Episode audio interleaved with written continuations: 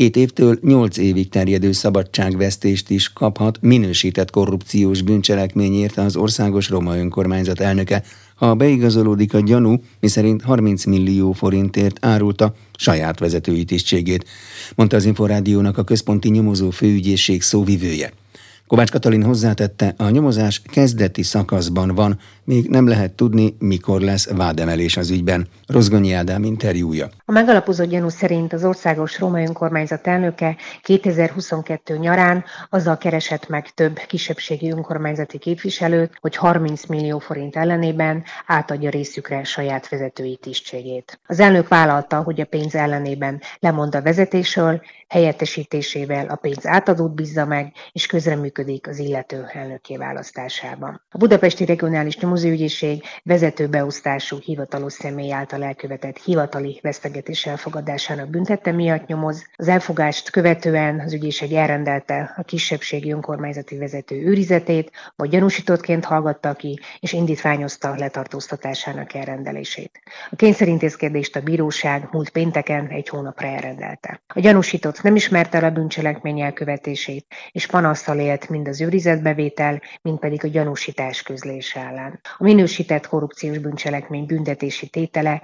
két évtől nyolc évig terjedő szabadságvesztés. Azt lehet tudni, hogy mikor lesz tárgyalás? A nyomozás kezdeti szakban van, egyelőre még csak a megalapozott gyanú közlése történt meg, nem lehet előre látni azt, hogy vádemelés mikor történik az ügyben. A múlt héten kiadott két sajtóközleményen túlmenően jelenleg nem történt olyan fejlemény, ami sajtó érdeklődési számot tartana. Azt sem lehet tudni, hogy pontosan hány személyt hallgattak ki már az ügyben, és még várhatóan mennyi kihallgatás lesz? Az ügyben az ügyészség egyelőre egy gyanúsítottat hallgatott ki, de szokásnak meg megfelelően a további, tehát a várható nyomozati cselekményekről a nyomozás érdekeire tekintettel nem adunk információt. Kovács Katalint a Központi Nyomozó Főügyészség szóvivőjét hallották. Paragrafus. Minden, ami jog.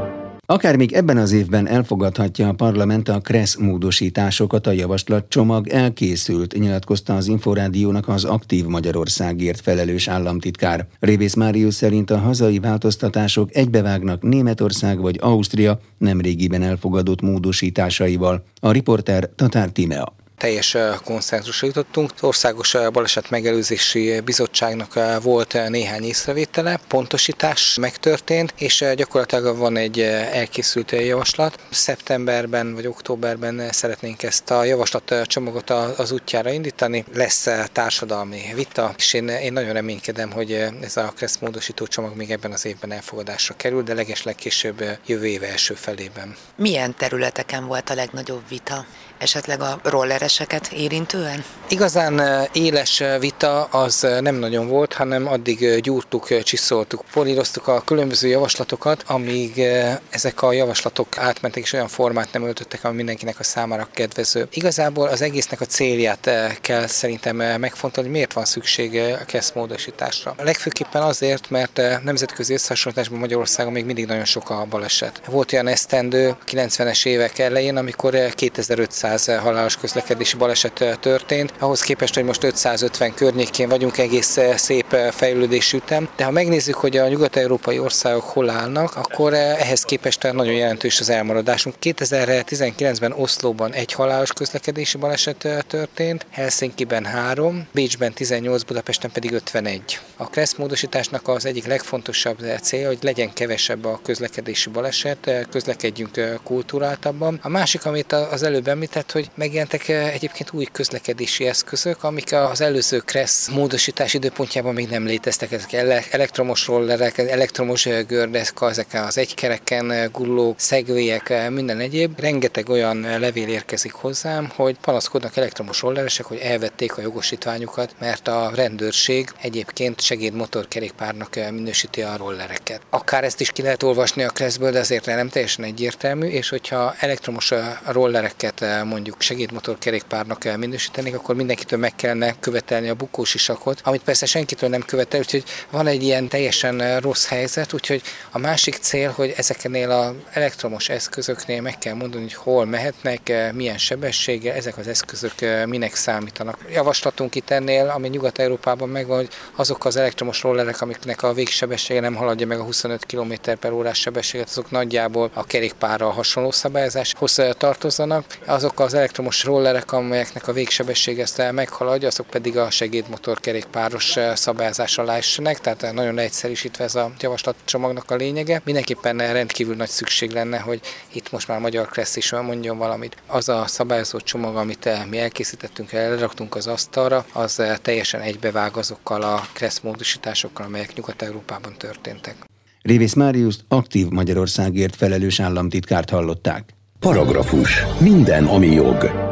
Súlyos élelmiszerbiztonsági kockázatok miatt felfüggesztette egy Balatonparti vendéglátóhely tevékenységét a Nemzeti Élelmiszerlánc Biztonsági Hivatal. Az itterem vizsgálatakor az ellenőrök megállapították, hogy annak gyakorlatilag minden helyiségében az általános takarítatlanság és nagyfokú szennyezettség tapasztalható, emellett 790 kg élelmiszert is kivontak a forgalomból mondta az Inforádiónak a Nébik kiemelt ügyek igazgatóságának vezetője. Sipos Ildikó kérdezte Helik Ferencet. A kiemelt ügyek igazgatósága egy Somogy megyei vendéglátóhelyen tartott ellenőrzést.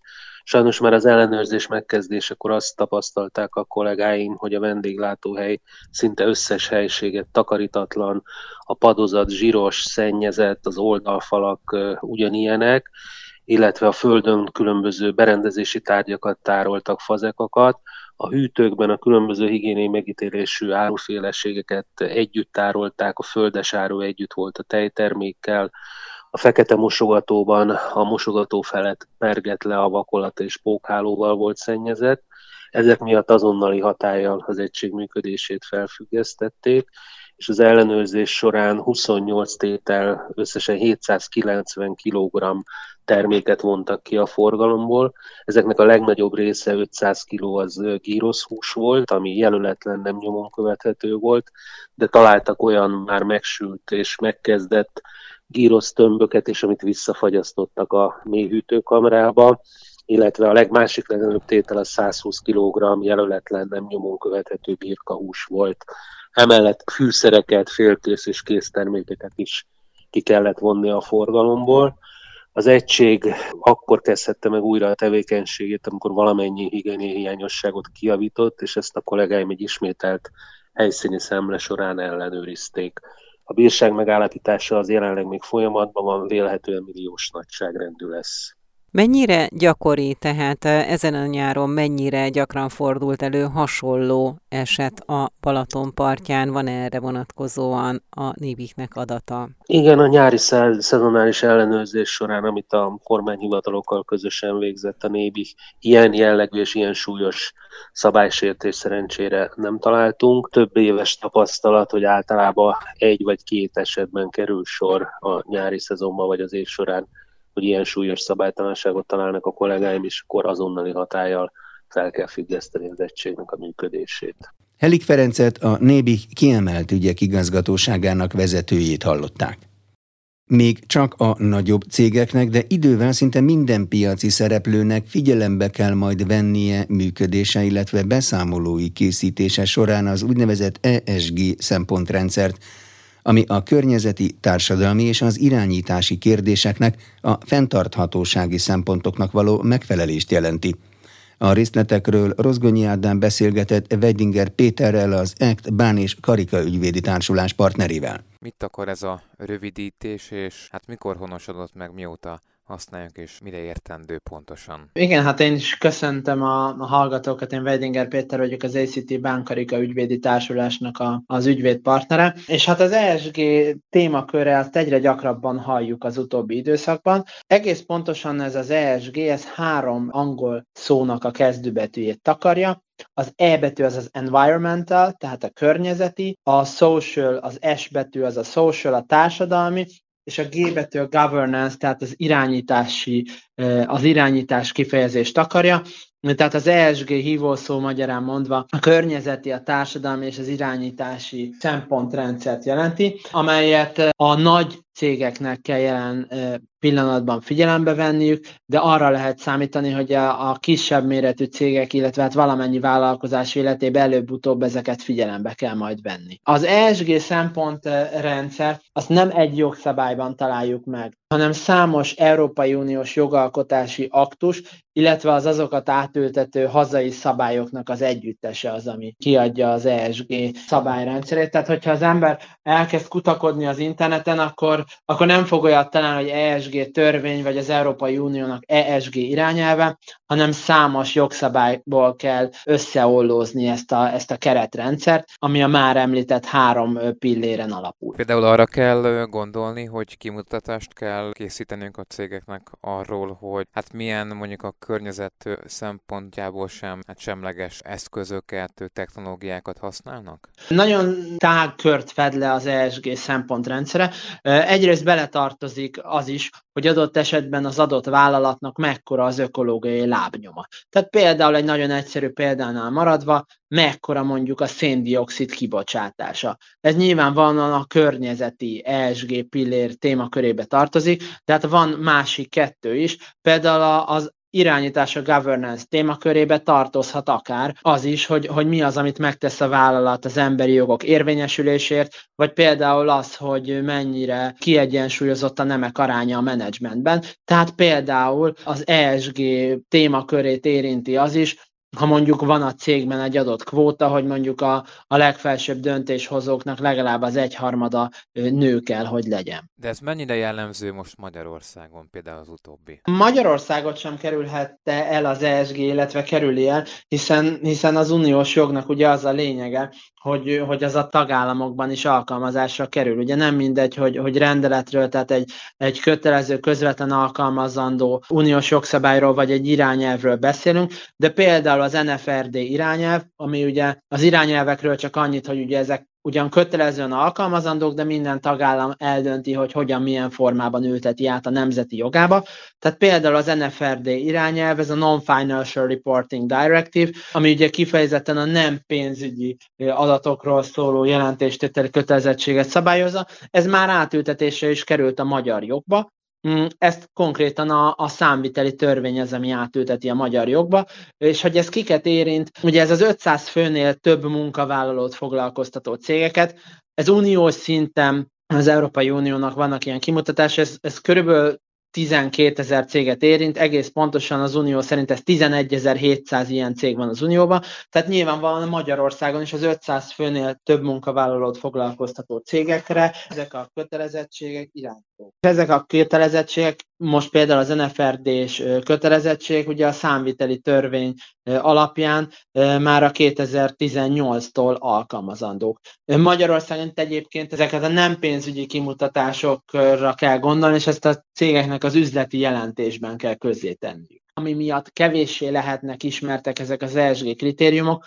hogy ezek folyamatosan jönnek ki úgymond az uniós jogalkotótól, és folyamatosan lépnek hatályba. Tehát bizonyos szabályok, például a taxonómia rendeletnek a bizonyos szabályozók például 23. január 1-től lesznek alkalmazandók. Úgyhogy, úgyhogy mi azt prognosztizáljuk, meg azt is látjuk a piacon, hogy, hogy ezek egyre inkább bekerülnek majd a közbeszédbe, és egyre többet fogunk velük foglalkozni, illetve találkozni. Az utóbbi rendelet, amit említett, az mit fog majd szabályozni? A taxonomia rendelet az a, az a fenntartható befektetések előmozdításáról szól, és többek között ilyeneket tűz ki a zászlajára, hogy a körforgásos gazdaságra való átállás, vagy a biológiai sokféleség, az ökoszisztémák védelme és helyreállítása. Tehát ezek olyan elvek, amiket lehet, hogy eddig csak környezetvédőktől hallhattunk, de ezek már a hétköznapi valóságba is be fognak szivárogni szépen lassan. Most még csak elsősorban a, a nagy cégek és a, és a pénzügyi szektorban működő cégek életében. Tehát igazából ez az egész ESG keretrendszer azt a célt hivatott szolgálni, hogy, hogy a cégek is minél inkább hozzájáruljanak ahhoz, ugye többek között majd az Európai Unió által megcélzott klímasemlegességhez, illetve a fenntarthatósághoz, ami ugye többek között a cégnek a, a profiljából is adódhat, illetve hát a tevékenységi köréből. De ahogy említettem, tehát számos pontja van ennek az ESG keretrendszernek, ilyen például akár az, hogy az SRD irányelv például, amely, amely kifejezetten azt célozza, hogy, hogy a fenntartható részvényesi szerepvállalást elősegítse. Tehát itt például szabályozások vannak a, befektetőkre vonatkozóan, illetve nyilván a részvényeseknek is biztosít jogokat. Egyébként miben hasonlít az ESG a GDPR-ra, hogyha egyáltalán hasonlít? Igen, ugye ami leginkább szembetűnő, hogy van egy hangzatos angol rövidítése mind a kettőnek, ugye a GDPR esetén ez a General Data Protection Regulation volt, tehát ugye az Európai Uniónak az általános adatvédelmi rendelete, itt pedig ugye a már említett környezeti, társadalmi és irányítás kulcsszavaknak a rövidítéséről beszélünk. Tehát hogy az, hogy az alapvetően ez az unióból jön, tehát az európai jogalkotó hozza ezeket a szabályokat, talán ez a, ez a legnagyobb hasonlósága a kettőben, illetve az, amit talán még kevésbé érzünk, de egyre inkább figyelembe fogunk venni, hogy ahogy a GDPR miatt, vagy annak idején ugye 2018-ban lépett hatályba az Európai Adatvédelmi Rendelet, ugye a cégeknek, hát amikor észbe kaptak, ugye nagyon sokan bőszen elkezdték gyártani ugye az adatvédelmi tájékoztatókat, felülvizsgálták az addigi működésüket, adatkezelési gyakorlatukat. Arra számítunk, hogy az ESG miatt is ilyen mozgások lesznek majd, tehát a piacon a szereplők, ugye most még csak a nagyobbak, illetve elsősorban a pénzügyi szektorban munkálkodó vállalatok át fogják tekinteni, felül fogják vizsgálni. Most már nem az adatvédelmi tevékenységüket, vagy az adatkezelési gyakorlatukat, hanem például azt, hogy mekkora a vállalatnak az ökológiai lábnyom, hogy milyen beszállítókkal dolgoznak együtt, hogy tesznek a munkavállalóiknak a, mondjuk az előrejutásáért, vagy az esélyegyelőségért. Tehát önvizsgálatot kell tartani majd a cégeknek ugyanúgy, ahogy kellett a GDPR hatályba lépése előtt is, csak az ugye egy konkrét megfogható időpont volt, ugye 2018 májusa, itt meg folyamatosan jönnek az újabb és újabb szabályok, és ahogy említettem, bizonyos szabályok már hatályban is vannak évek óta. Mi történik akkor, hogyha egyes cégek mondjuk nem tartják be ezeket a szabályokat, vagy az elkövetkezendő rendelkezéseket, akkor jön a büntetés? Ugye konkrétan olyan hatóság, aki ezt az ESG szabályok betartását ki tudná kényszeríteni, mint mondjuk a GDPR esetén van az adatvédelmi hatóság, ilyen nincs. Alapvetően azt gondolom, hogy az uniós jogalkotó elsősorban abban bízik, hogy a piaci szereplőknek, ha másért nem, a brandjük miatt érdekükben áll ezeket a szabályokat betartani, és hát nyilván ez egy közös, hosszú távú érdek, hogy fenntartható vállalkozások működjenek, de természetesen az egyes szabályokat majd be lehet tartatni, illetve számon lehet kérni, hiszen vannak olyan rendelkezések, amelyek például mondjuk a könyvvizsgáló bevonását igénylik, ezért ezek exakt dolgok, hogy ez most vagy megtörténik, vagy nem. Ha nincs ellenőrzés, vagy egységes ellenőrzés, az nem jelentheti azt, hogy majd azokat a bizonyos kiskapukat megtalálják az érintettek? Ugye erre mindig azt tudjuk mondani, hogy ezt azért elsősorban a, a gyakorlat fogja kialakítani, de természetesen ugye a, a kiskapuk megtalálása, illetve kinyitása mindig ott van lehetőségként. Azonban ugye el kell mondani, hogy, hogy a kiskapuk bezárása ugye adott esetben a tapasztalatok levonását követően az meg a jogalkotó feladata. Konkrétan az NFRD irányelvvel is ez történt, ugye ez a 2014-es irányelv, amit már említettem, a Magyar Számviteli Törvény ültetett. Tehát ennek például most zajlott le a felülvizsgálata a tavalyi évben, és ennek köszönhetően már a, a CRD, ez a Corporate Sustainability Reporting Directive, tehát egy irányelv az már készült is, ami, ami éppen ezt a, a céges fenntartható jelentéstételi kötelezettség, tehát ezt, ezt a kérdéskört járja körül, és, és ezt szabályozza újra az NFRD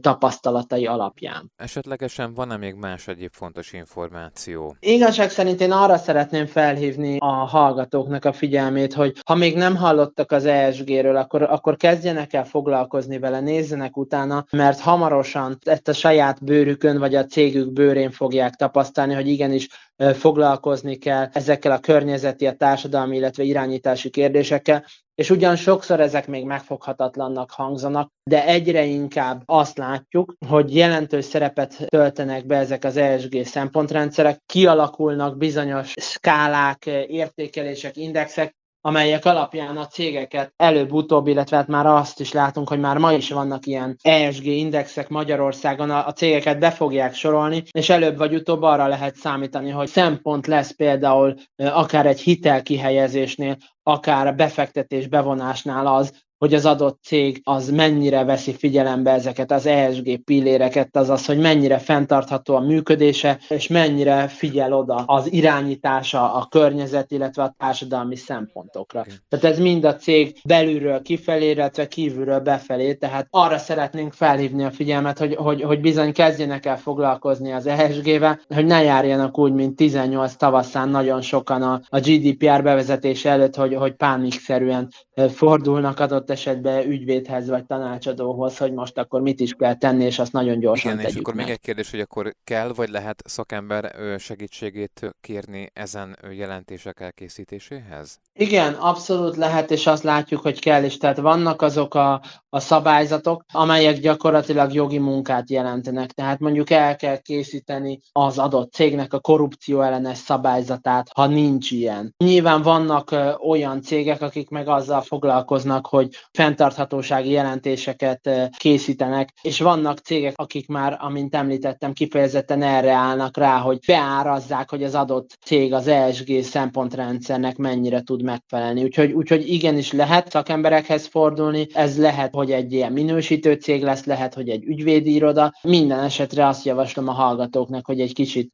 nézzenek utána, hogy, hogy mi is ez az ESG, és hogy az ő ő életükben, illetve az ő cégük működésében ennek szerepet kell -e most tulajdonítani. Ha most nem is, akkor meg könnyen lehet, hogy a jövőben szerepet kell majd, ugyanis azt várja a piac, hogy ezek a szabályok, illetve ezek a határok, mint ugye, amit már említettem, hogy például az 500 főnél több munkavállalat foglalkoztató vállalkozásokra vonatkozik az NFRD irányelv, hogy ezek lejjebb fognak menni, tehát ezt várjuk. Úgyhogy, úgyhogy ha mondjuk két év múlva már a 200 fős foglalkoztató cégekre is irányadó lesz, akkor, akkor nem árt, ha ezek a kisebb cégek, vagy magukat kisebbnek érző cégek már elkezdenek felkészülni erre az időszakra. Weidinger Pétert az ECT Bán és Karika ügyvédi társulás partnerét hallották. Paragrafus. Minden, ami jog. A magyarországi börtönök biztonság technikai fejlesztésének részeként testkamerákat szerez be és kezd használni a büntetés végrehajtási szervezet. Az eszközök segítségével visszakövethetőek, illetve utólag elemezhetőek a rögzített események, mondta az Inforádiónak Makula György, büntetés végrehajtási ezredes. A büntetés végrehajtás országos parancsnokságának szóvivője hozzátette, a testkamerákat pólóra, ingre, kabátra, taktikai mellényre és övre is fel lehet helyezni, mágneses és csatos rögzítői segítségével. Rozgonyi Ádám interjúja. Valóban ilyen speciális eszközöket fognak használni a kollégáink, és ennek leginkább az a célja, hogy így a különböző intézkedések azok visszakövethetőek kívánnak, utólag ki lehet ezeket elemezni, hogy ezek a rögzített események nagyon sok tanulsággal szolgálnak, utólag mindenképpen biztosítják a kollégáknak azt, hogy a megfelelő szakmai következtetéseket le tudják vonni. Másrészt van preventív hatása is, hiszen azok a fogvatartottak, akik esetleg azon gondolkodnának, hogy valamilyen rendkívüli eseményt kezdjenek el, nyilván preventív hatása van rájuk, látják, hogy ez az eszköz mindent rögzít, nem csak nálunk, ugye más rendvédelmi szerveknél is már ez egy bevett módszerszokás. Tehát szükség van ezekre a kamerákra, nyilván azért szerezték be őket, így könnyebb visszanézni, esetleg kielemezni, hogy pontosan mi történt, és kinek merülhet fel esetleg büntetőjogi felelőssége a történtek miatt? Igen, akár, de nem csak ez a célja. Hát ugye felelősség megállapításában nyilván ez bizonyítéként is használható, akár hogyha egy bármilyen eljárásról beszélünk. Lehet ez egyébként egy fegyelmi eljárás is, tehát hogyha fogva tartott valami csak kisebb súlyú cselekményt követel, ugye a kamera ezt is rögzíti. Másrészt ugye mi már nagyon régóta törekszünk arra, hogy a benne is van a közleményben, ugye biztonságtechnikai fejlesztésekkel minél inkább felzárkózzunk a modern korhoz, és ugye a hazai börtönök azok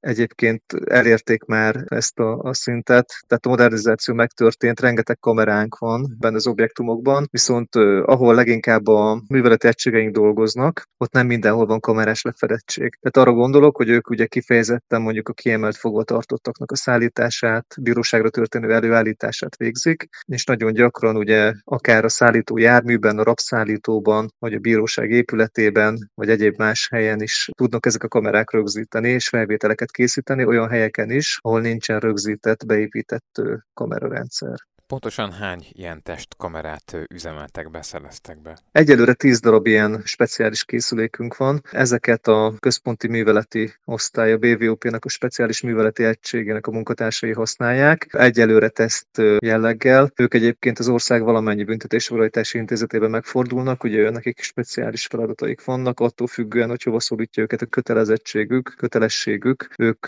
oda mennek, ott mindenhol tudják használni ezeket a kamerákat. Egyébként már most nagyon nagyon pozitív tapasztalatok vannak ezzel kapcsolatosan. Maguk ezek a kamerák, ugye speciális eszközök, kifejezetten ilyen rendvédelmi rendészeti célra kifejlesztett berendezésekről beszélünk, megfelelnek a katonai szabványnak, ami azt jelenti, hogy a külső környezeti hatásoknak nagyon jól ellenállnak, a folyadék, por, ütődés, sérülés hatásokat hatékonyan tudják kivédeni, és akár mínusz 20 és plusz 50 Celsius fok között is tudnak működni. Mozgás közben ugye, hogyha valamilyen intézkedés van esetleg, akkor is elég jó, megfelelő minőségű felvételeket és hangot is rögzítenek. Meddig tárolják egyébként ezeket a felvételeket? Ezeket a felvételeket ugye egy speciális rendszerben tároljuk, nagyon fontos itt az adatvédelem, amire nagyon nagy hangsúlyt fektetünk. Ugye maga az eszköz az olyan, hogy használó is sem fér hozzá az adathoz. Ezeket a kollégák szolgált elején fölveszik, aztán amikor befejezték a szolgálatokat, akkor leadják. Van egy zárt rendszer, egy dokkoló, amin keresztül megfelelő védelemmel, informatikai védelemmel ellátott eszközön keresztül csak lehet hozzájutni ezekhez az adatokhoz. Az adatokat csak addig tároljuk, ameddig szükséges, illetve nyilván a jogszabályi előírásoknak megfelelően. Nagyon gyakran ugye, hála Istennek nem nincs szükség ezekre a felvételekre, mert nem történik semmi olyan esemény. Nyilván, hogyha olyan esemény van, akkor azokat kielemezzük, értékeljük, vagy hogyha valamilyen hatóságnak esetleg egy-egy eljárásban szüksége lehet rá, akkor nyilván ezeket rendelkezésre rendelkezésre tudjuk bocsátani. De ugyanazok a szabályok vonatkoznak ezekre a felvételekre, mint a fix telepített kamerás felvételekre is. A GDPR rendelkezéseit azt, azokat figyelembe kell venniük? Igen, nyilván mindenképpen mindenképpen figyelembe kell vennünk, ugye meg van határozva azt, hogy mikor és hogyan, milyen módon lehet használni ezeket az eszközöket, ezeket a, ezekkel a kollégák nyilván tisztában vannak, és ennek megfelelően járnak el így rögzítik ezeket az adatokat, de még egyszer hangsúlyoznám, hogy, hogy megfelelő adatvédelemi, informatikai szempontból is megfelelő adatvédelemmel vannak ellátva ezek az eszközök. Tehát, hogyha ne Isten mondjuk egy, egy intézkedés közben ez leesik, vagy valahol esetleg eltűnik, vagy elveszik, és hirtelen nincsen meg, akkor sem tud illetéktelen hozzájutni ezekhez az adatokhoz, mert nincs meg a adatok megnyitásához szükséges informatikai illetve egyéb más jelszó és biztonsági információknak a birtokában. Egyébként a fixen üzemeltetett elhelyezett biztonsági kamerák azok hogyan működnek, és pontosan milyen célt szolgálnak nyilván a a megelőzést, a, a biztonságot garantálhatják, de ezzel kapcsolatban mi a tapasztalat a gyakorlatban, hányszor tudnak ezekre a felvételekre támaszkodni? Hát nagyon komplex ezeknek az eszközöknek a használata, illetve ugye komplex biztonságtechnikai rendszerekről beszélünk, tehát a BV intézetekben nem csak kamerarendszerek, hanem más biztonsági technikai eszközök is jelen vannak, amik az őrzést, a védelmet, a BV intézet rendjét, biztonságát szolgálják. Most ezekről részleteket nem szeretnék elmondani, nyilván nem szeretnénk a biztonsági rendszerünket, illetve a, a, annak a tulajdonságait, sajátosságait közzétenni. A kamerákat pedig ugye vannak kültéri, beltéri kameráink, ugye ezek publikus dolgok, azért tudok erről beszélni. Ezeket rendszeresen használjuk nagyon-nagyon sok szempontból. Fontos az nyilván, hogy a BV intézet teljes területét a, a kollégáink láthassák, tudják ellenőrizni, kontrollálni, és hogyha valami, valahol valami rendkívüli esemény történik esetleg, akkor arra időben tudjanak reagálni. Ha egy látogató, egy hozzátartozó szeretné megtekinteni akár a testkamerák, vagy ezeknek a fix kameráknak a felvételeit valamilyen okból, azt megteheti-e, kérheti-e? Nem, nem, nem kérheti ezeket. Ugye ezeknek a felhasználása az jogszabályban rögzített céllal és móddal történhet. Ugye erre nagyon szigorú szabályok vonatkoznak. Ugye ezek nem olyan, nekünk a BV Kódex ad felhatalmazást például testkamera használatára, 2022. márciusától, tehát ez egy új törvényi rendelkezés, egy új szabályozás, amit mi kezdeményeztünk. Le van ennek írva a módja, hogy, hogy hogyan és miképpen lehet használni ezeket a, a kitekinthető, meg például ezeket a felvételeket, és ilyen célú felhasználás az, az, az nem, nem lehetséges. Ugye ezek a felvételek, ezek törvényben meghatározott célból készülnek, és, és így is használhatók fel. Nyilván egy hatóság valamilyen eljárásban, hogy mondtam már, a BV intézettől bekéri ezeket a, a felvételeket, akkor nyilván nekünk rendelkezésre kell bocsátanunk, de magánszemélyeknek, hozzátartozóknak nem tudunk ilyen jellegű igényét kielégíteni. Makula György büntetés végrehajtási ezredest a büntetés végrehajtás országos parancsnokságának szóvivőjét hallották. Paragrafus. Minden, ami jog. Jogi magazinnal legközelebb egy hét múlva jelentkezünk. Munkatársam Rozgonyi Ádám nevében is köszönöm figyelmüket, Nexterde Tibor vagyok.